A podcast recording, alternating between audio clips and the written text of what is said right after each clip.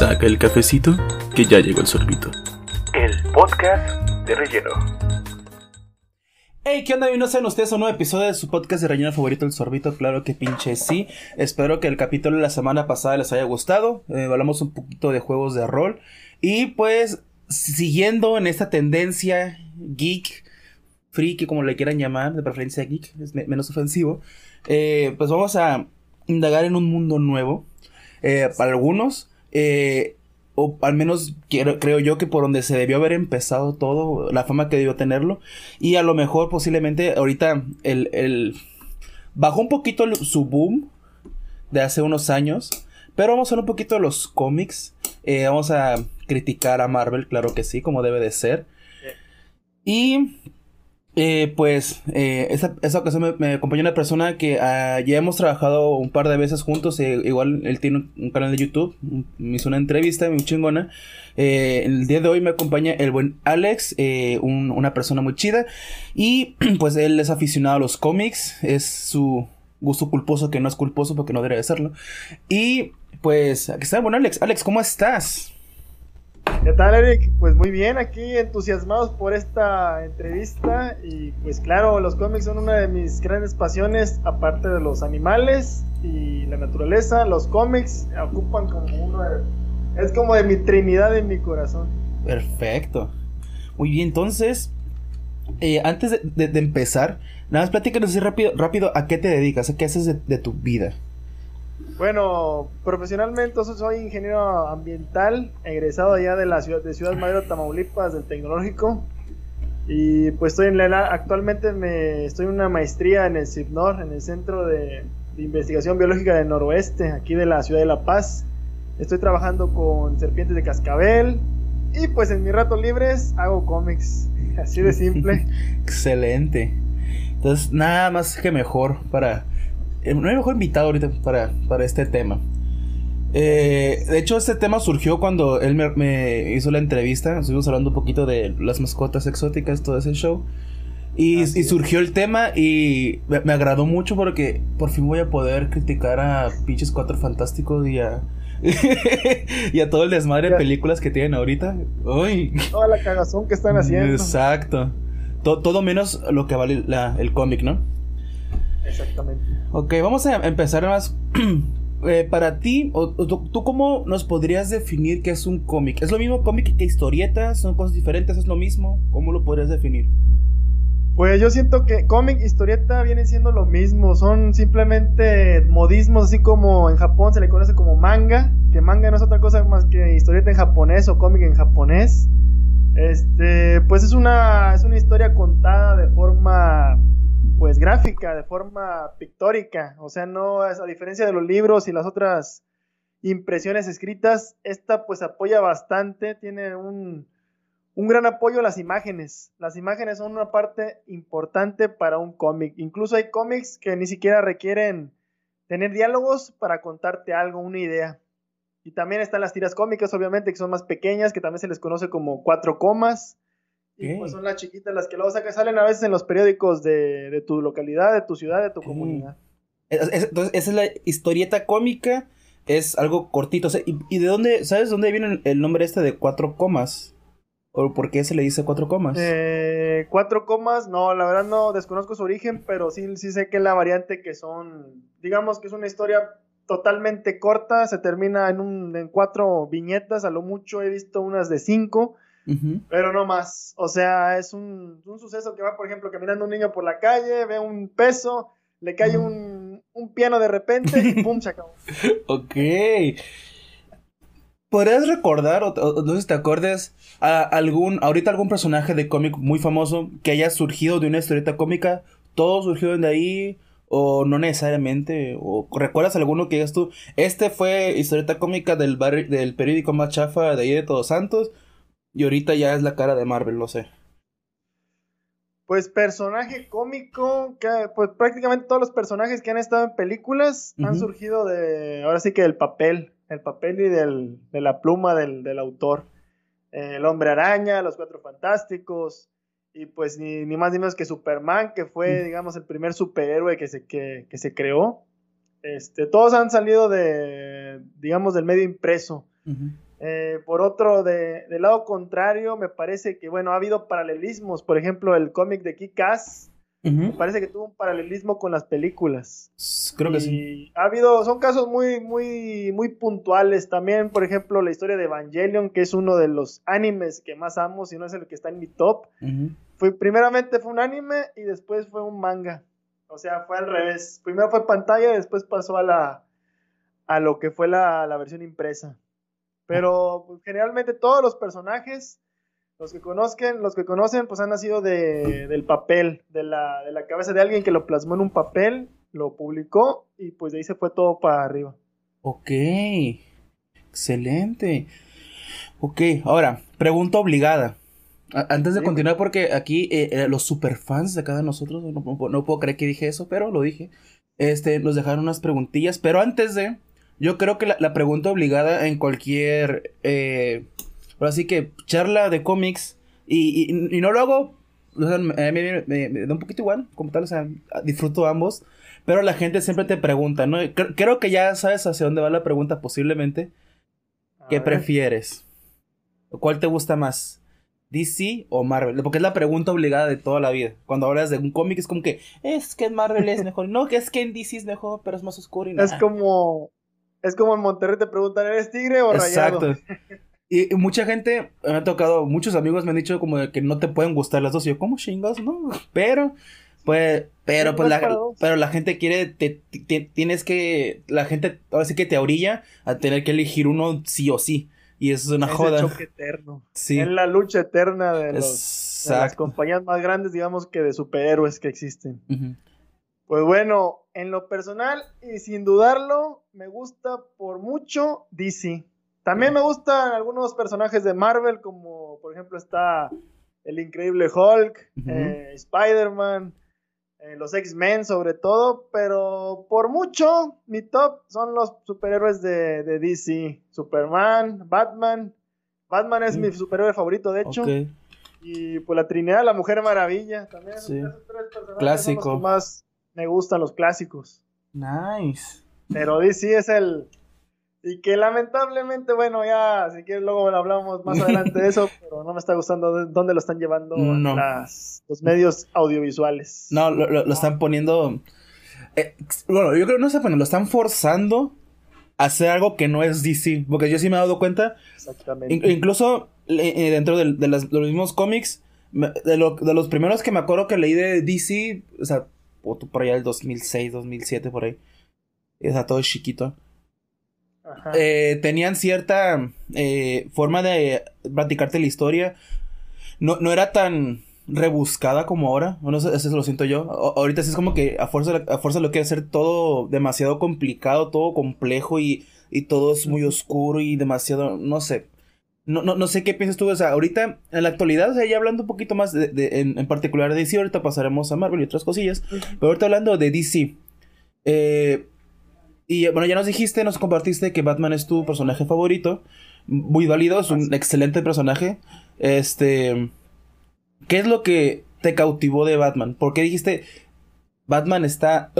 Por eso. Pues digamos, más que nada porque Batman es lo más cercano a, pues un humano que se viste, se pone sus, sus mallas, su uniforme para pues, pues, hacer un bien a la, a la comunidad, o sea, es lo más palpable que, que puede hacer porque Sí. pues Superman es un todopoderoso, la Mujer Maravilla también una amazona, pues hija de un dios. Y pues dentro, bueno, ya obviamente en la Liga de la Justicia es un, es un, ¿cómo se llama? Un abanico más amplio, pero, pero entre esos tres principales, digamos que Batman es el humano que se codea con, pues, con prácticamente dioses, o sea, Sí. está casi a la par, tiene un plan de contingencia para, pues para detenerlos en caso de que se vuelvan locos. Y pues ahora sí que lo que ha crecido como, pues como físicamente y mentalmente, pues lo ha hecho a base de esfuerzo, o sea, no, no ha tenido poderes regalados. Obviamente ya depende también del escritor, que a uno le, le han puesto como linterna verde y Sí. ya le ponen más, más rollos, pero digamos el Batman en esencia, pues es el humano que pues tuvo una, un, un pasado muy trágico, perdió a sus padres en un, en un evento un poco desafortunado, que de en hecho... el teatro, ¿no? A- al día de hoy, en ese aspecto, me pregunto, digo, ¿qué hacían una pareja de millonarios caminando por un barrio oscuro sin el mayordomo y sin andar en limosina. Se supone que esos casi nunca andan entre los mortales y ahí andaban y, pues se les, se les, atravesó un malviviente y ¡bang! Ahí se quedaron los papás. Pero bueno, ya regresando a lo de Batman, pues me encanta todo eso, que, que pues ha, ha, sido a base de entrenamiento, a base de, pues ha preparado su cuerpo, se ha preparado mentalmente. Eso es lo que, digamos, valoro mucho de ese personaje. Y también tiene pues que su única ley es no matar, o sea, a pesar de que es un poco, puede ser un poco cruda su justicia, puede ser un poco duro, pesado, pero pues evita cruzar esa línea. Prueba de mm. ello por la, cantidad de villanos que ha tenido que soportar una y otra vez, como el mm. famoso Joker, ese mm. que le ha hecho mucho daño en su vida, pero por lo, por lo sigue perdonando de matarlo. Sí. Hubiera sido a lo mejor otro personaje, otro superhéroe. En la primera al payaso ese. Sí, sí. No, es que. Igual no también. el, en el caso de Joker, pues. Le, da ese lado cómico carístico al. Al cómic, no sea, igual no sería lo mismo, ¿no? O sea. Eh, aparte que por la historia, pues te dicen, pues no, es que tiene que estar ahí cagándole el palo al pobre Batman, ¿no? Pero. Como tú dices, no, si fuera sido otro héroe, el balazo y ahí quedó el pobre Joker, ¿no?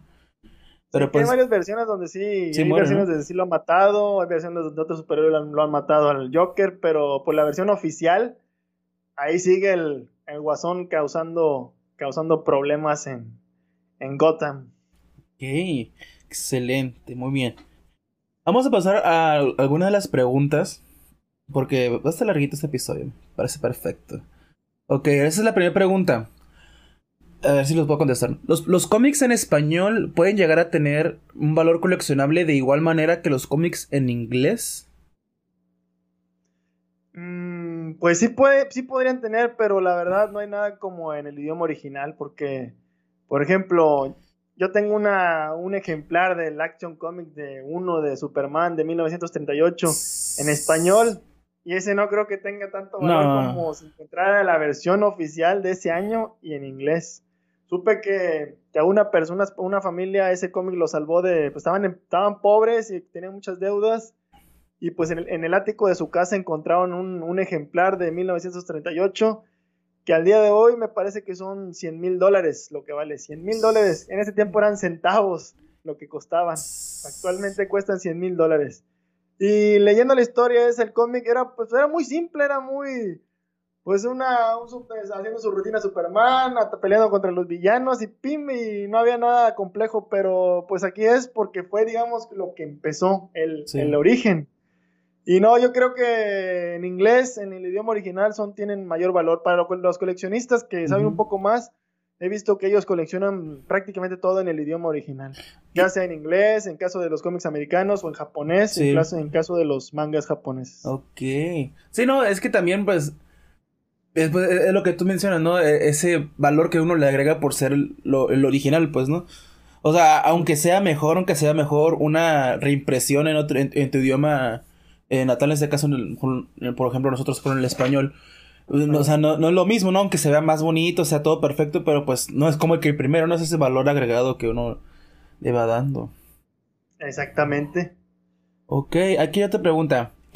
¿Qué piensas de Quicksilver? No sé exactamente. No sé si va a lo que pasó con WandaVision, que yo no lo he visto, ¿no? Pero he visto memes. Eh, pero, al menos, por ejemplo, el personaje de Quicksilver. Vámonos a, lo popular, a lo que conoce toda la gente, ¿no? las películas. Las películas, ¿no? Que es, como que lo más fácil de identificar.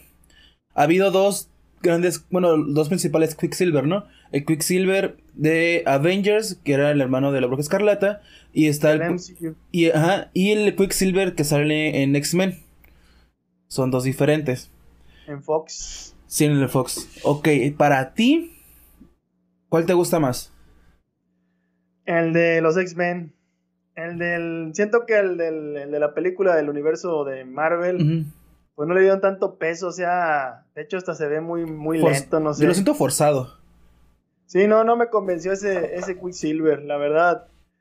Es curioso aquí, aunque no tiene nada que ver, bueno, sí tiene algo que ver, los actores que interpretaron a Quicksilver, los dos encarnaciones, los dos participaron en Kick-Ass, de hecho. Ah, sí, sí, había visto. El amigo del protagonista, y el protagonista fue el que el, Quick, el Quicksilver que mataron, era el protagonista.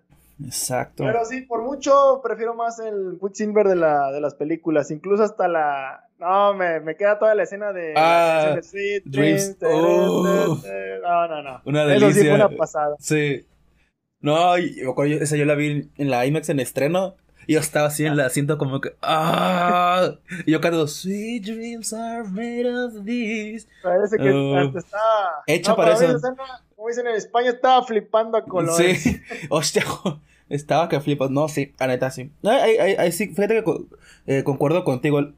Aparte, siento que la forma en la que llevaron el personaje en el, eh, en el de X-Men, los Fox, lo llevaron más natural. O sea, si- siento que el- no, no se sentía forzado el personaje, entraba cuando tenía que entrar y estaba ahí. Y aparte, esa, esa, también esa, esa actitud que tenía de YOLO, o sea, soy un adolescente, ¿cuál es el pedo? De muy badass. Exacto. Muy badass. Perfecto.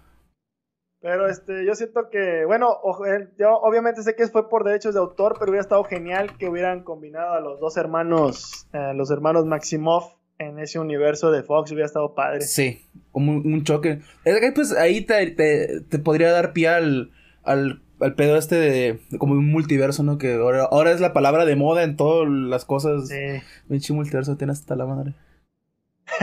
Pero bueno, ok. Uh, uh, uh. Aquí viene una pregunta divertida. ¿Por qué tanto odio a mi poderosísimo Humberto Ramos?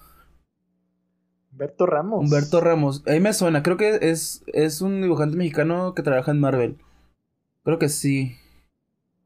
Mm, No, la verdad, eh, sí me suena el nombre Humberto, pero me parece que sí es de Marvel, pero yo no, yo no lo odio. Amor y paz, Humberto, un saludo. Ah, ya sé quién es. Sí, él es dibujante, creo que es- estuvo dibujando un tiempo a Spider-Man. En los Ah, cómics. Ya, yo Pues no, no, yo no tengo nada contra ese Humberto, este, no, ojalá que le vaya bien en, Mm, en los cómics. Pues si sigue trabajando en Marvel es por algo, ¿no? Está haciendo bien su chamba. Ok, muy bien. Ahora, vámonos a pasar tantito rapidito. a- ¿De dónde, para ti, cómo nació ese amor por los cómics? ¿Recuerdas tu primer cómic? Pues mi primer cómic, así como tal, no lo recuerdo, pero me parece que fue uno de, de Spider-Man. De esos que compran ahí en las tiendas, en los supermercados.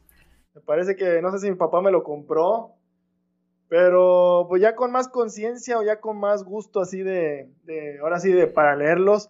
Los primeros cómics que coleccioné, se puede decir, sí, que no tuve todos los números, fueron los de unos que salieron de los Power Rangers. Hace años había cómics de los Power Rangers. Y eso sí, cada vez que iba a una tienda, me fijaba a ver si estaban. Y cuando estaban, siempre los pedía. Quiero Power Rangers, cómics de Power Rangers. Y también otro, otro cómic que, que mi viejo, mi papá, me, me inculcó mucho fue el de Calimán, un cómic mexicano, de hecho. Uh, 100%. sí. Sí. Mi papá es fan, es fan de ese personaje, pero más de las radionovelas, porque me dice que había unas radionovelas antes, hace muchos años, y pues también después salió el cómic y me dijo, no, pues este te lo recomiendo, es un superhéroe mexicano, Sí. y bueno, bueno, de hecho no es mexicano el personaje, pero fue creado por un mexicano. Sí, sí, me Y, acuerdo de pues, la este verdad güey. me, me gustaba la historia, hablaba mucho de viajes astrales, de uso de la mente, de pues también tenía super fuerza. Era muy humano el personaje, también tenía buenos valores humanos, este proteger a los débiles, a los chicos, a las mujeres, a todas las personas que ocuparan ayuda. Y pues la verdad me gustó, pues me gustó esa, esa, esa época, fue una época muy padre de mi vida, de esos cómics. Ya después pasé ya más a, la, a los cómics de DC, que fueron los de Superman, de la Mujer Maravilla, de Batman. Empecé a coleccionarlos. De hecho, el primer cómic que, que compré de DC ya en forma ya más formal fue el de La muerte de Superman. Ese fue un super Uh, épico. Clásico. Para mí es de los cómics más épicos que he leído por, por, lo, por lo- cómo se desarrolló, se desarrolló la batalla. Lástima que eso, eso, esa epicidad no la pudieron llevar al cine. No.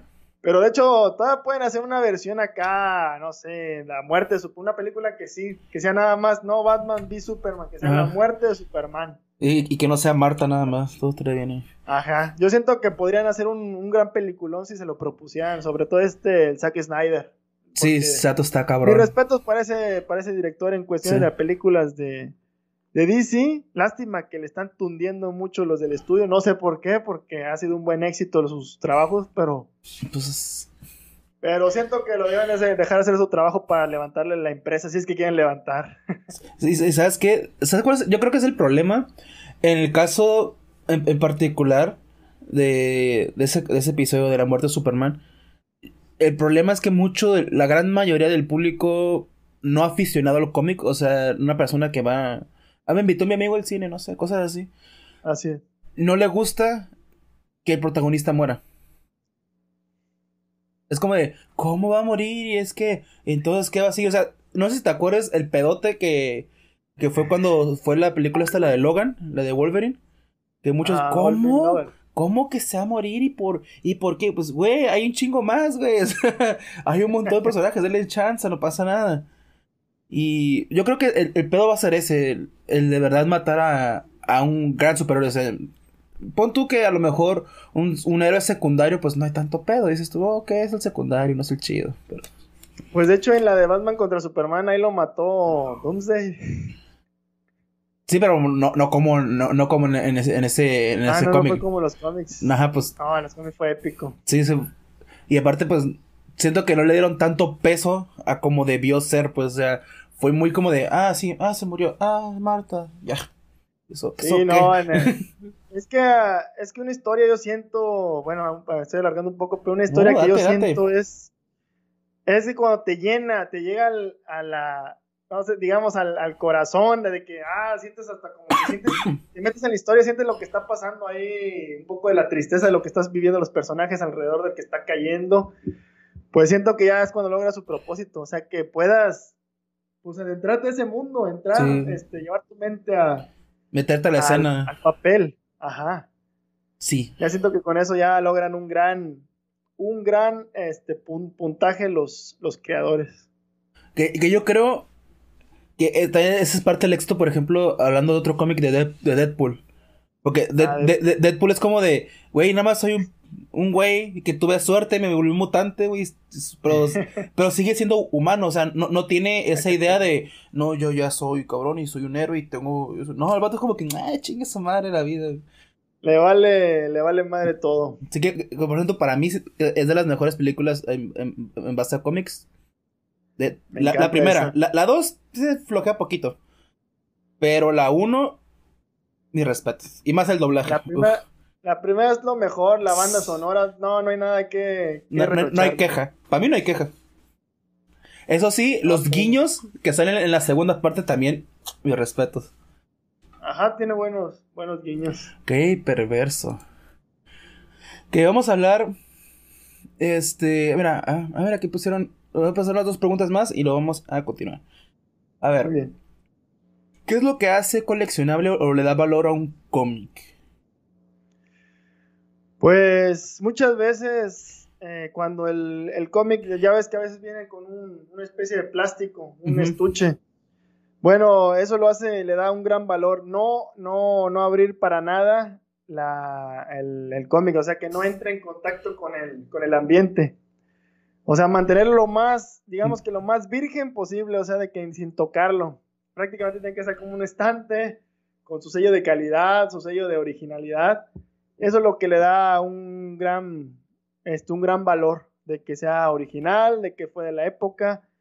Y más cuando a veces viene autografiado Uy, no. por el creador, eso le lo sube hasta las nubes. Que también hay que, hay que ver porque a veces el hecho ya de abrirlo para que Sí. se lo autografíe lo devalúa. O sea, si viene con un certificado, un papelito y una firma ahí, ¿Mm? Sí. lo ideal sería eso. Ok.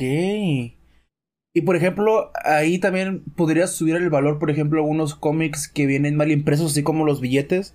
Por ejemplo, en Estados Unidos, que a veces que un billete sale mal impreso y que se cambió una letra o está chueco. Y que es como algo muy raro. Puede ser si son ejemplares muy raros, o sea, que fueran, no sé, dos, tres de esos en el mundo, pues sí serían valiosos. Ok. Aquí habla mucho, también ahí entraría mucho lo de la rareza, qué tan, qué tan fáciles de conseguir son, qué tan escasos son. Ahí también, ahí sube el valor también. Ahora, ahora sí que la ley de la oferta-demanda. Ok. Y la siguiente pregunta va relacionado.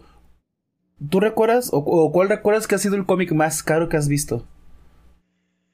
Uf, el más caro que he visto. Pues bueno, no sé, obviamente no sé si sea uno que compré yo, pero fue uno el de un Kingdom Come de DC. Ese me salió arriba de de 600, 700 pesos. Ouch. Ah, Ouch. Pero así que haya visto otros así, debe haber más caros obviamente, Sí. pero esos son los más, digamos los, los cómics de la, de la época de oro, los originales, pues como te dije, el de número uno de Superman está en Ujú. 100 mil dólares, no creo que haya, haya tantos de ese valor de No. en el mercado actual de arriba de, pues, y si- arriba siquiera de los mil dólares, este está en 100 mil dólares, arriba del millón de pesos mexicanos. Tra- Ay, ay, ya quise yo tener un ático, me parecieron un Superman volumen 1 y arriba. Ay. Sería como que, no sé, en un altar tener ese cómic para que nadie, no, no lo toque nadie, ni lo queme, ni le prenda nada. Ya sé. O me compro una casa, ¿cuál el pedo? me compro una casa. Un altar así especial acá. Si tú ahorita pudieras eh, conseguir el cómic que tú quieras, uno solo, Ujú. ¿Qué cómic te gustaría poseer así en tus manos? Ese te lo van a dar a ti. El precio no es problema, la forma de pagarlo va a aparecer, pero te van a decir, oye, ¿sabes qué? Este cómic te lo puedo dar. ¿Cuál elegirías? Uno solo. Uf, está difícil porque hay muchos, pero a ver, uno solo. Bueno, digamos, el último, me gustaría, ya por, digamos, por valor sentimental, el último que, que haya participado activamente, que haya trabajado, Stan Lee, que en paz descanse. Ok. Me gustaría, me gustaría tener ese, digamos, último trabajo, su, lo último que él, que salió de su mente y que se plasmó, eso me gustaría hacer, tener. Ok. Excelente. Muy De bien. hecho, soy gran fan de, fan de ese señor, y eso, es- y eso Ah. que es de Marvel. No, es que Satos está. Una, tiene una mente muy. Muy cabrona. O sea, la, la- la forma de. Ahora voy a ser un héroe así porque me salió así. Y es. ¡pah! Explosión. Ok. No, no creo que es. Ah, para mí es, es de los de los mejores que ha dado el mundo de escritores de cómics. Que no fue dibujante, fue escritor. De, eh, de hecho, es lo eh, era parte de la pregunta que seguía. Mucha gente cree que, o sea, si sí era escritor, a lo mejor daba ideas para la forma de cómo se podía diseñar a, a lo mejor algún personaje. Pero es, es eso, ¿no? Stan Lee no, no era el que estaba todos los días dibujando, haciendo los bocetos, todo eso, ¿no? O sea, él hacía la historia, ¿no? Lo que tengo entendido. Sí, él, él escribió el guion. De hecho, de hecho no, él, él, era, él daba to- to- total libertad creativa al dibujante. O sea, Mm. él daba, simplemente escribía los poderes de este personaje. Y al dibujante le daba la oportunidad de, de elegir cómo iba a ser el uniforme, el traje, este, las, la- las características del, de la- del físico de la persona. Y él, de hecho, incluso mandaba hacer la, daba nada más un- una idea de lo que va a ser, de que iba a ser un capítulo. El dibujante hacía las viñetas y él iba llenando los, los diálogos, le iba poniendo donde, donde veía que era importante que tuviera un diálogo, él lo escribía. Era su forma de trabajar. Bueno, pero qué excelente forma de trabajar porque sacaba unas historietas. Porque sí, este, de hecho, pues a veces no se sabía dónde empezaba Stan Lee y dónde empezaba el dibujante que podía, ser- podía ser este Jack Kirby, este Romita Padre, este, varios, varios dibujantes con los que trabajó, pero principalmente con esos dos, Jack Kirby y John Romita. ¿Y cuál para ti es tu dibujante favorito? Mi dibujante favorito, pues actualmente este, los, el trabajo, pues me gusta mucho el trabajo de Jack Kirby, de, del Hombre Araña, de Spider-Man. Me gusta mucho el trabajo de Jim Lee, de, de DC. Ha hecho muchos cómics de Superman, de la Mujer Maravilla, de Batman. Me gusta mucho su estilo. Tiene un estilo así como muy, no sé, muy profesional, muy acá, muy, muy dark, muy oscuro. Me gusta bastante. Me gusta también mucho el de, ¿cómo se llama? El de Spow, Todd, eh, Todd Farlane. Ah, se me va el nombre. El que hace los cómics de Spow, que son de Vértigo. Me gusta bastante ese tipo, ese tipo de dibujo que es acá como tipo gótico, más, más oscurón. Y pues, eh, pero me gustan varios, varios estilos. También me gusta mucho el estilo japonés, que ese ya es otro, es otro rollo, pero, pero me encantan principalmente los que ya mencioné en cuestión de cómics occidentales. Ok, perfecto. Ahora eh, va- vamos a pasarnos una preguntita un poquito más personal. A ver. ¿Recuerdas más o menos cuando escribiste tu primer cómic? O sea, ¿te acuerdas qué estabas haciendo? ¿Qué pensaste? ¿Por qué dijiste, sabes qué? Me voy a poner a dibujar esto. Que sea Es lo que, que Dios bueno, quiera. En cuestión de cómics, desde que tengo memoria, hacía mis pequeños dibujillos de que tengo, no sé, unos 4 o 5 años de edad.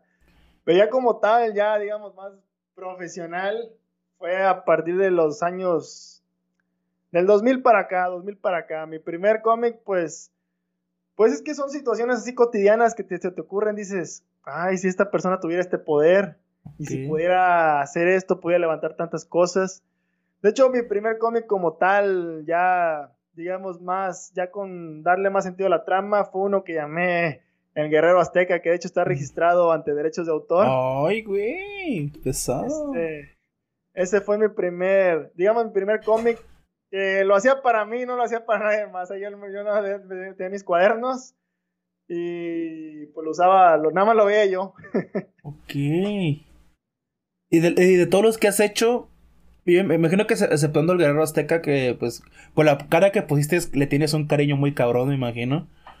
Pues sí. De hecho, aunque ya no, ya no continué dibujando ese, esa historieta, he reciclado varios personajes de ahí para trabajos actuales. O sea, de hecho tengo un cómic derivado de ese que se llama Doncella Azteca, que es como digamos, pasaron los años, el guerrero azteca ya se, se, jubiló, bueno, son hermanos, y llegó la hermana, primero era una sicaria que mataba, y enfrentó a su, a su carnal, su carnal la derrotó, y le dijo, no, pues por ahí estás mal, chamaca, haga, este, ponte chingona, haz las cosas bien, y pues ella decidió, pues dijo, pues tiene razón, pues después de que fue derrotada, dijo, pues tiene razón, tal vez estoy haciendo malas cosas, me inculcaron esto mi padre, porque su padre es un ¿cómo se llama? Un mere que tenga toda esa historia, pero de que al final se fue por el camino del, de, de, los héroes, la chica, y es lo que la historia que estoy haciendo actualmente, una de las que estoy haciendo actualmente derivada de esa.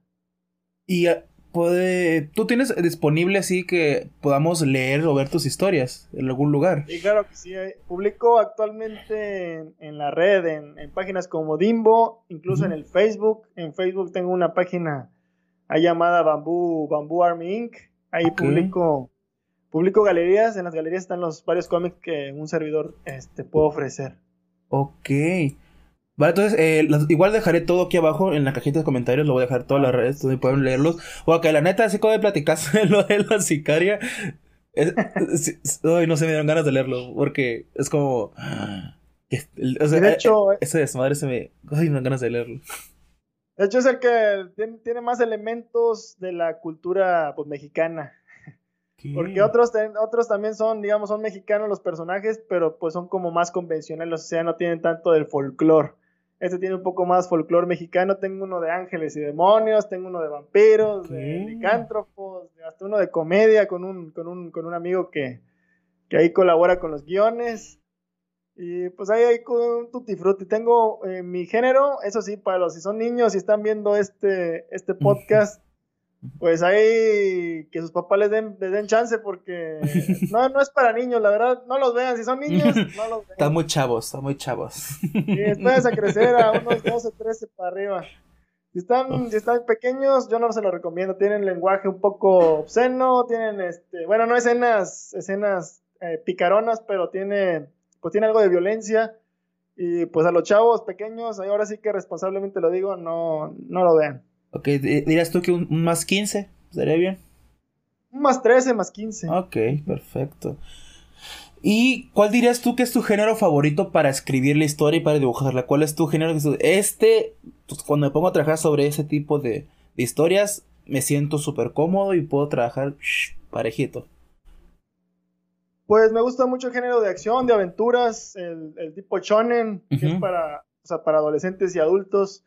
Este, pues procuro no, no usar tanto, tampoco, así como ahorita lo dije, pero también procuro no usar tanto lenguaje, pues, vulgar, pues para que pues, también pueden verlo gente de, pues, mayor, adultos mayores, y pues para que no tengan problema con ese detalle, pero este, por lo regular son acción, aventuras, eh, un poco de mitología, este, fantasía, todo mezclado pues con cosas así como de, peleas, de, de, superhéroes, de héroes, de, villanos, de todo eso. Ok. ¿Y tú qué prefieres más, dibujar o escribir la historia? Por mucho dibujar. Ok. me relaja bastante dibujar. Y a veces hay personajes que uf, me salen así de la, de la cabeza y dije, no, este lo tengo que plasmar. A veces, no sé, estoy en un...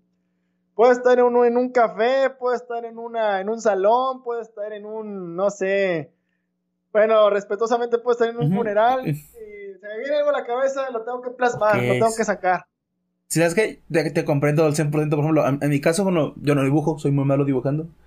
Eh, pero, por ejemplo, con este con la música a veces me pasa que me estoy quedando dormido, no sé, estoy tirado y te viene la idea es que te tienes que parar porque se te olvida y, y a veces la culpa es como ¿por qué no lo dibujé o por qué no lo escribí?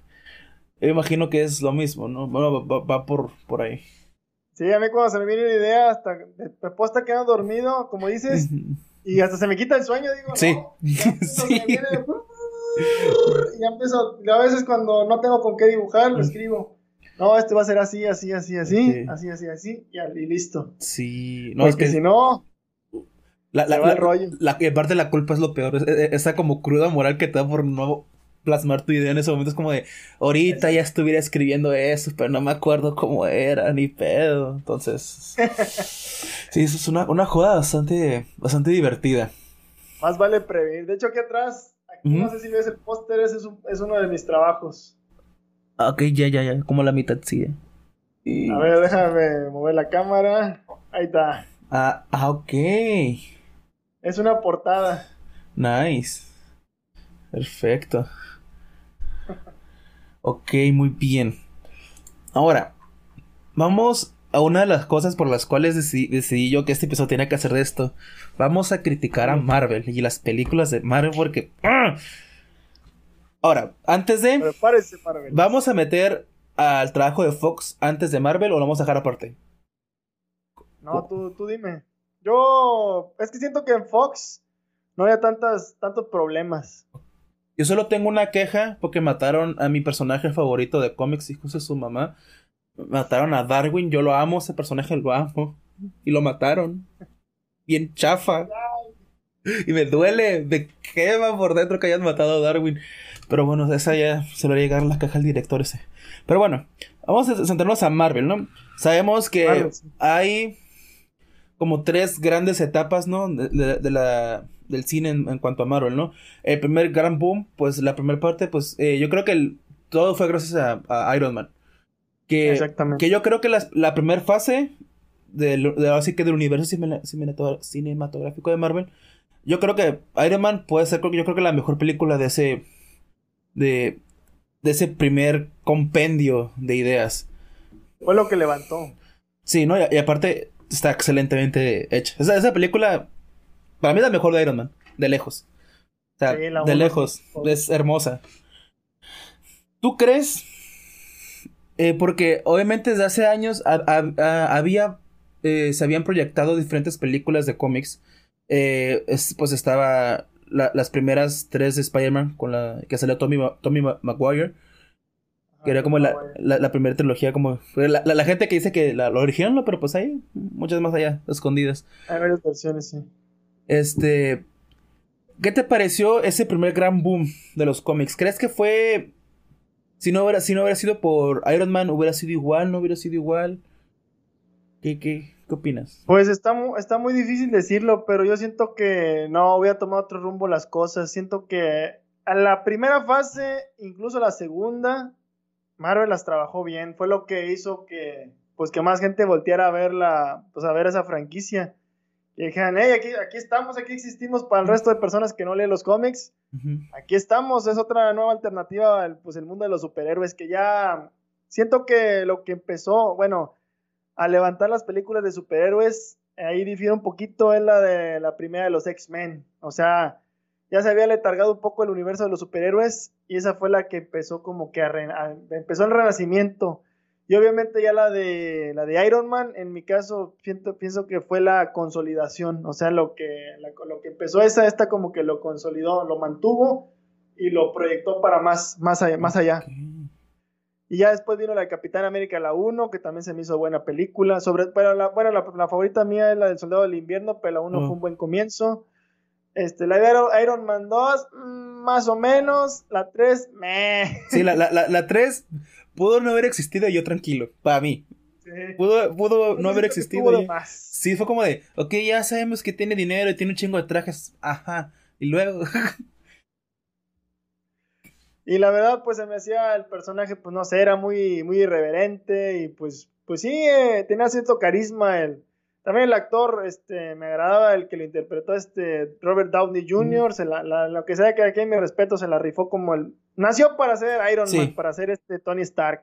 Sí, o sea, el, el, el vato vivía el personaje. Igual, que qué bueno que toca ese tema, nada más con un pequeño paréntesis.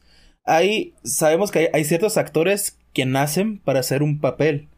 Por ejemplo, eh, Robert Downey Jr., pues el vato, la, la cara dice Iron Man, o sea, tú ya- yo creo que mucha gente no, Es Iron Man. no, no puede ver otra película donde salga él actuando como otro personaje. Es como de, ¿qué hace Iron Man aquí? O sea, es, es demasiado él.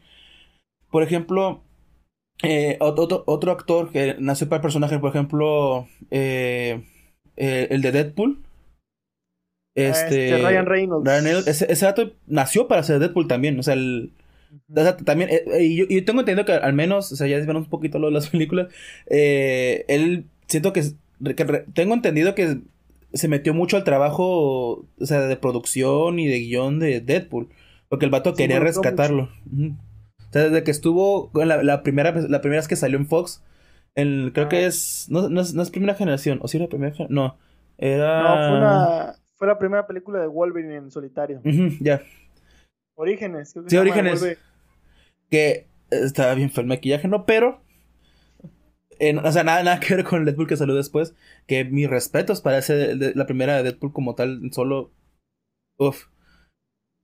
Pero, eh, ¿qué otro personaje crees tú que tú puedes decir, sabes que este güey nació para ser este vato y no me lo muevan?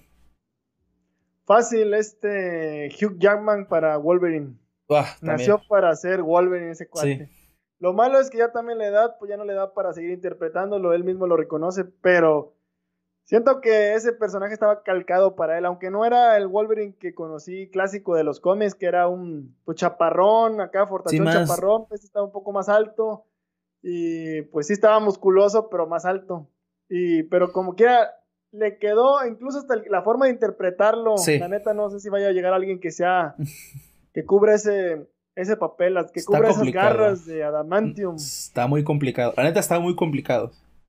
Ya hay, ya hay, candidatos para ser el sucesor, pero siento va a ser difícil porque cada vez que veas al, al actor, al nuevo actor interpretarlo, te van a venir las imágenes del anterior, ¿no? Siempre va a haber un punto de comparación. Sí. Eso es lo malo. es inevitable.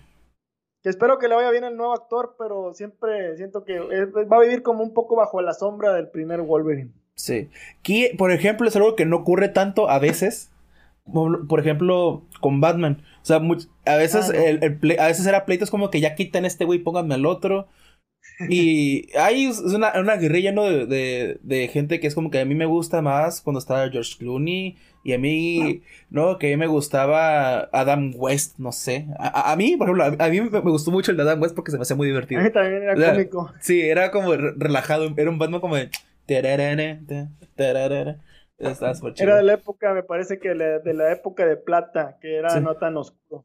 Sí. Porque el, primero, el primer Batman que fue de la Edad de Oro creo que era un poco más oscuro. Después vino como que el Batman un poco ya más, los cómics eran un poco más graciosos. Y ya después, ya a partir de este Tim Burton, este, pues se retomó otra vez la parte oscura del personaje de, pues del justiciero, el, el vigilante, como dicen Sí. en inglés, el vigilante. O sea, de- era un, era un justiciero y, y tenía métodos poco convencionales para la justicia, para la ley. Y pues ya empezó este Michael Keaton, que fue el Batman de Tim Burton, que pues es, fue un- lo hizo bien el papel, pero aunque me- él sería el segundo de mi top, el primero es Christian Bale. Sí. Para mí es Christian Bale, está este Michael Keaton y en tercero este lo que sea de cada quien Ben Affleck se la, está, se Sí. la estaba rifando como Batman. No, la neta, el vato la actuó bien. La, neta, el, el vato hizo, hizo, hizo su jale, lo hizo bien. Pero Ajá. pues la gente le gusta criticar, ¿no? ok, ahora, ahora sí, a lo que truje Chencha. Para Venga. ti, ¿por qué no, por qué tienes ese, no, no sentimiento de Dios, sino ese como de inconformidad con el nuevo Marvel? O sea, ¿qué crees que no está haciendo bien referente a las historias? O sea, sabemos que el marketing y el dinero, pues la están haciendo bien, o sea, ganan un chingo de feria. Pero en cuanto al respeto de la historia original y cómo se está llevando, ¿qué es lo que pasa ahí?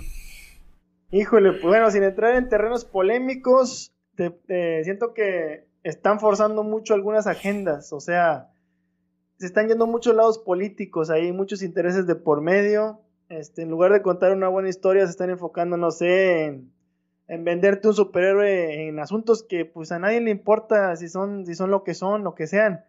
O sea, yo, uno quiere ir a ver al superhéroe a partirse la mandarina con los villanos, a agarrarse a chingazos, o sea, ya las cuestiones románticas, pues están bien, son, son complemento, pero no son lo principal. Y siento que están enfocando mucho a de qué, pues, cuál es la preferencia de este personaje, este, cuál es el color de piel de tal personaje. Y pues, por ejemplo, el Capitán América, un ejemplo reciente. Ahora están sacando Capitán Américas por todos lados, que el Capitán América filipino, que el Capitán América indio-americano, que el, el, Capitán América, pues, pues de la comunidad del abecedario. Y pues siento que, no sé, pues el Capitán América para mí siempre va a ser este Reed Richards, el, este, no, Steve Rogers, Steve Rogers. Siempre para mí va a ser ese el Capitán América. Y pues la verdad no sé, si quieren crear personajes con esas características, yo, yo, yo, lo, yo lo aplaudo cuando sean personajes que son originales, o sea que, pues que de, de inicio sean así. Por ejemplo, quieren, eh, quieren poner personajes pues de color, pues hay muchos, hay muchos personajes interesantes. Está Blade, ¿por qué no sacan una película nueva de Blade? Es de Marvel y lo que sea cada quien las películas de Blade me gustaron, porque a mí me gusta mucho eso de la mitología de los vampiros, de los vampires.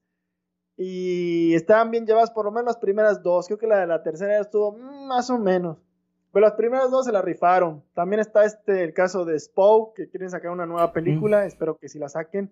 Ese personaje también es de esa etnia y y pues me encanta, me encanta mucho el trasfondo de la historia. Hizo, pues, pues fue traicionado, lo mataron, hizo un pacto con, con el diablo, regresó para, vengar para vengarse de los, que lo, de, los, de los que lo mataron. Y pues es como una especie de soldado que está en una lucha entre el cielo y el infierno. Y la verdad, pues está bastante bien el contexto de la historia. Y pues yo siento que debían de enfocarse más en contar una buena historia, una que tenga un buen trasfondo, una buena justificación, y siento que él está, pues, están fallando un poco los, la gente de Marvel. Por ejemplo, con la, con la Capitana Marvel. que la verdad esa película de plano no, no me gustó en lo personal. No sé la opinión que tenga el público, pero a mí en lo personal no me gustó. Este, ¿Por qué? Porque, no sé, hay superheroínas que vaya que tienen mis respetos, que me han gustado desde sus orígenes, cómo han, han sabido, pues, pasar los obstáculos, han tenido problemas y han, los han superado, habíamos visto cómo se levantan, como por ejemplo, este, pues las de las películas de Terminator, que bueno, no son superhéroes, pero esta Sarah Connor, vimos cómo, cómo creció de la primera película, que era una simple, me parece que era mesera o algo así, y tuvo que hacerse ruda para sobrevivir. Y ese tipo de, de, de, heroínas me, encantan porque ahora sí que no son las famosas Mary que les regalan los poderes, que son todas poderosas, nadie las puede, nadie las puede vencer. Y siento que, que una buena historia, incluso, bueno, regresando a lo que es la Capitana Marvel, en sus inicios tenía una historia que me parecía bastante genial en los cómics. O sea, era, de hecho, el, el, Capitán Marvel original era el esposo, que era un...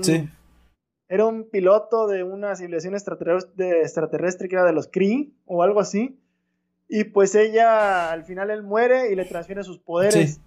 Y ella estuvo ahí luchando por la justicia como Miss Marvel, hasta que Rogue pues, le chupó la energía a Rogue, la de los X-Men, y la dejó en coma por mucho tiempo, y regresó después.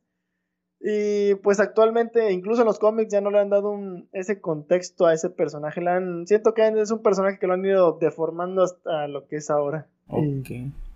Pues yo creo que es la calidad de las historias lo que están, están priva, está primando más este, vender una historia, un panfleto, un, cartel, que una buena historia. Siento que es lo que le está fallando en mi más humilde opinión. O sea, que estará haciendo como de, miren, está bien padre, muchos efectos especiales. Y ya acabó la película. Ajá. Como de, oye, cuéntame más, cuéntame más. Sí, pero yo creo que ahí ahí sí comparto en eso, ¿no? de que eh, no todos los personajes, pero sí en algunos es como de, mírenlo, mírenlo y mírenlo y mírenlo y, y está bien padre y tiene poderes y ya. Aparece y desaparece, aparece, aparece en la película y a veces la película se te enfoca más en personajes secundarios que al, al héroe como tal. Y es como de, oye, ves, vengo a que este güey o este muchacho llegue y, ¿sabes qué? Agarrar chingazos, güey, güey. Eh, Por ejemplo, en, en- en mi caso, por ejemplo, yo lo puedo comparar con las películas de Godzilla. Por ejemplo, yo cuando voy a ver una película de Godzilla, yo quiero ver a dos pinches callos agarrándose a chingazos acá a toda madre. No me, no me importa que el hijo del protagonista, ay, me dio diarrea, mami, no puedo hacer nada, estoy débil. No, yo quiero ver a Godzilla partiéndole el hocico a alguien, no sé. La película se llama Godzilla, Mm, ¿no? El sí. hijo del general. Ajá, exacto. O sea, sí, a veces puede ser necesario, de repente, como un descanso, como una, una escena de transición, pues meter a los humanos que están viendo cómo está el pedo con Godzilla. Pero a mí, ¿qué que le dio diarrea al vato, el hijo del vecino ahí? No me importa, yo quiero ver callo vergazos en la pinche pantalla. Ah, todo genial ahí. Pero sí, yo creo que eso, o sea, igual, no solo en, en cosas de, de cómics y eh, películas de acción en general, sino ya en muchas películas, también las de terror, nada más te quieren vender como que el ¡Ah! Y ya, y es como que la historia, ¿qué? El grito, el Sí. A, a mí no me gustan esas películas porque es como de. mm, o sea, ajá, me asusto porque, pues, pues, un grito de la nada. Obviamente te vas a asustar. Pero, por ejemplo, Pues a mí de las últimas películas buenas de terror, o sea, de terror con un, gui- un guion bueno, eh, la de Babadook se me hace una excelentísima película. La, la amé con todo mi corazón. Es de las pocas películas de terror que digo que está muy bien hecha y te, te mete a ese terror psicológico que tenías de niño, que el monstruo abajo de la cama, pero bien hecho. O sea, no es el típico demonio que Ajá. está en negro y ¡ah! Eso me, güey, ¿eso qué? Solo me asustas, pero bueno. Eso no impresiona ya. Sí, ya es como de, ay, sí, se me asustaste con el ruido que tiene ya. Déjame sordo ya. Como que alguien estás parado y te llega hacia atrás, pues obviamente te va a Sí. un susto. Pero no es miedo, es solo susto. Es muy, muy Ahora diferente. es un sobresalto ahora sí que evolutivamente para, para sobrevivir. Sí, exacto. Ok, y ya para terminar, porque eh, lo- una de las cosas que siempre menciono en todos los capítulos del sorbito es que eh, la- el tiempo pasa volando cuando hablamos de un tema que nos gusta y nos apasiona. Eh, ya llevamos prácticamente casi, casi ya una hora hablando. Es, es- es lo mágico de esto, es como estamos platicando y te vas, te sueltas y es como de... Más que entrevista es una plática, ¿no? De un tema que te gusta. una charla. Ok, este, ya casi ya para terminar, vamos a hablar. ¿Tú consideras, por ejemplo, eh, clásicos del cómic de- que no sean superhéroes? Por ejemplo, mi, mi pingüín, Archie, en, en su época dorada. Archie Comics, sí. Eh, hay mucha gente ahorita que no los considera cómics. Eh, digo porque me ha tocado escucharlo alguna vez. Eh, por ejemplo, otra vez fui a, a. ¿Ha sido a la Amazing? A la Amazing Comic Store, el que está ahí por el DAX. No te ha tocado ir. No, la verdad no lo conozco. Y... Ah, la Amazing, sí. Sí, la lo he Amazing. sí, sí. Una vez fui con un amigo y llegó un señor con un niño. Eh, digo, es hace como dos años que fue eso. Este, y me acuerdo, yo estaba todo ilusionado por buscar un cómic donde saliera Darwin, obviamente no estaba porque pues nadie quiere a Darwin. Pero el señor llegó, es un- era un señor tranquilamente 70 años, 75 años, es un señor bastante grande, yo creo que iba con su nieto. Y, y- y el señor, o sea, o, o sea, muy, muy convencido como, oiga, pues tienes lo- los de Archie, porque el vato quería buscar cómics viejitos, de los, los clásicos de Archie. El vato dijo, no, pues no tenemos. Y el niño le dijo, no, pues es que eso no es un cómic. Es que el cómic es así, yo como, ¿cómo, cómo? A ver, bueno, yo me quedé chismeando nada más. Pero es como, o sea, el- mucha- muchos niños de ahora, el cómic es superhéroe y es nada más DC y es Marvel, ¿no?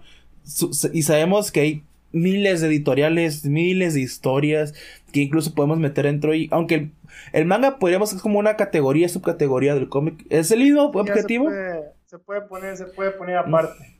Porque Sí. también, incluso dentro del manga, hay muchas categorías también. Sí. Y eh, pues eh, eh, muchas veces este contexto social, ¿no? Pues que el cine modificó la creencia y cómo el, los, en ese caso, pues los niños, que es la nueva generación, pues vea los cómics. Pues lo te digo, o sea, muchos niños mm, no creen que la mayoría de los cómics nació así como tú mencionaste hace ratito, o sea, nació en un espacio, en un periódico Y nada para buscar un poco de. de. pues olvidarnos de los problemas diarios, ¿no? Exactamente. Un entretenimiento. Y. Este. Una, una última pregunta, y con esta cerramos. ¿Tú crees? Muy bien. ¿Tú crees que el manga, ahorita como está de fuerte y el anime, puede llegar a rebasar en cuanto a calidad y este, así que capacidad de público al cómic occidental. Yo la verdad creo que ya, lo, ya lo hizo, ya lo rebasó. O sea, ya actualmente, incluso en el mismo Estados Unidos, que es una, la potencia del cómic aquí en Occidente, siento que ya por mucho este, ha rebasado en cuanto a popularidad. Hace poco vi un, un artículo de, del top 20 de, de, popularidad en historias, en historietas, en cómics. Y en esos 20 lugares salieron puros mangas japoneses, ni un solo cómic americano. Ni uno solo. O sea, están las novelas, este, también en los cómics europeos, que también son, uta, tienen un, un genial este, toque artístico. Usan mucho las acuarelas y mis respetos para los cómics de Europa. Pero obviamente no son tan comerciales en, respecto a comercialización. Si la pregunta va por eso, tiene muchos más fans ya actualmente. Mucha la fan base del manga japonés, por mucho está muy, muy arriba ya del, del cómic occidental. Incluso dentro, del, dentro de los países de occidentales ya tiene muchos, muchos seguidores, muchos fanáticos. Lo, lo, se ve seguido en, los, en las convenciones de anime, de cómics, de, mucho, la mayoría de los disfraces que va la gente son personajes de esa cultura. Sí. Que de Naruto, que del del Dead, del Dead Note, de cómo se llama, de Kira, del, del Shinigami ese, del de, cualquiera, de Evangelion, de lo que quieras ver, de Sailor Moon, de todo hay este cosplayers ahora, pero más predominantemente del, del, del mundo japonés, del manga. Ok. Yo siento que ya ya lo pasó. Ya el cómic americano, aunque todavía hay muchos trabajos que valen la pena, pero siento que ya están rebasados actualmente. Por cuestiones, en cuestiones comerciales, ya, ya tiene mucho que, que la, la tortuga superó la liebre.